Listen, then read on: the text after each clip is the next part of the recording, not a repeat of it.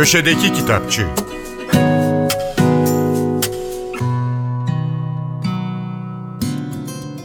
Merhaba, ben Adnan Bostancıoğlu. Edebiyat tarihinin en tanınmış romanlarından Robinson Crusoe'nun yazarı Daniel Defoe'nun Albay Jack isimli eseri Türkiye İş Bankası Kültür Yayınları Hasan Ali Yücel Klasikler dizisinden çıktı. Kitabı dilimize Zafer Avşar çevirmiş. Daniel Defoe 1660 yılında Londra'da doğdu. Varlıklı bir ailenin çocuğuydu. İyi bir akademik eğitim aldı, ilahiyat okudu. Sonrasında ticarete atıldı.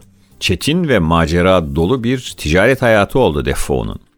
1685'te İngiltere Kralı 2. James'e karşı başlatılan ayaklanmaya katıldı.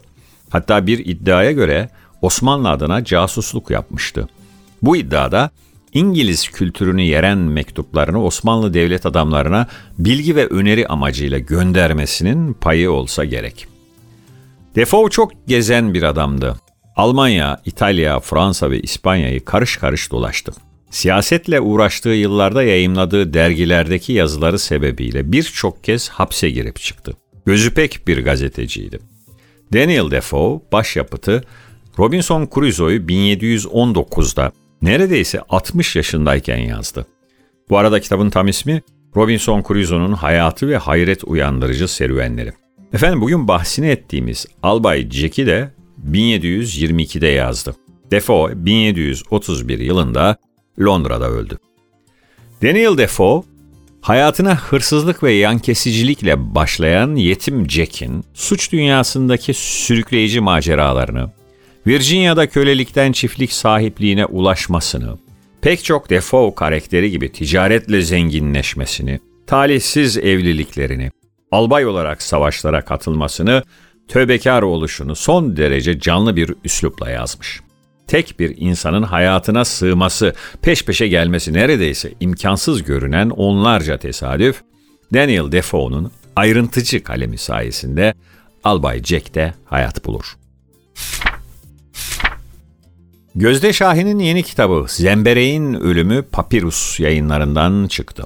1988'de Bursa'da doğan ve yaşamını bu kentte sürdüren Gözde Şahin'in ilk kitabı, 2014 yılında yayımlanan, öykülerini bir araya getirdiği Çağıran Uzaklardı.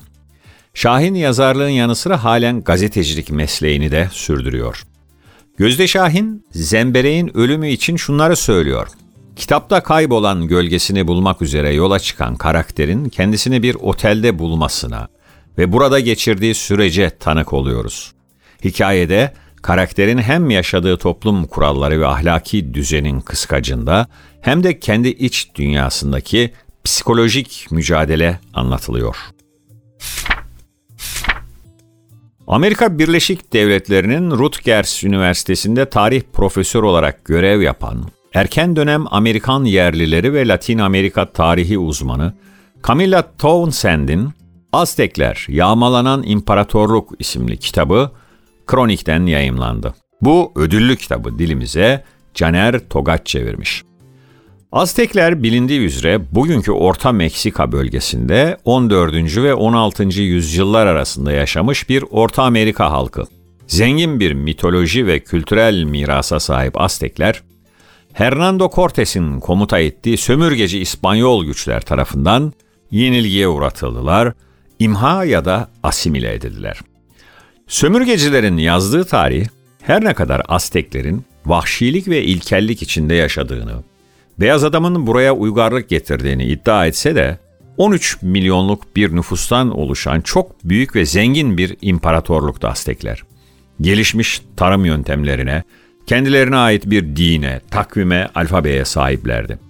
İşte Camilla, Townsend'in kitabı Aztekler Yağmalanan İmparatorluk, Amerikan yerlilerinin tarihini yeni baştan ele alıyor. Bunu yaparken de yerli halkın kendisi tarafından yazılmış metinlerin zenginliğinden istifade ediyor. Böylece yerli Meksikalıları egzotik ve kana susamış figürler olarak gören Avrupalı klişelerin yerini onların daha anlaşılabilir ve insani tasvirleri alıyor. Kitap, bir zamanlar altın günlerini yaşayan bir halkın fetih travmasıyla karşı karşıya kalmasına ve hayatta kalmanın yollarını bulmasına dair tecrübenin izlerini sürüyor. Herkese iyi okumalar. Hoşçakalın.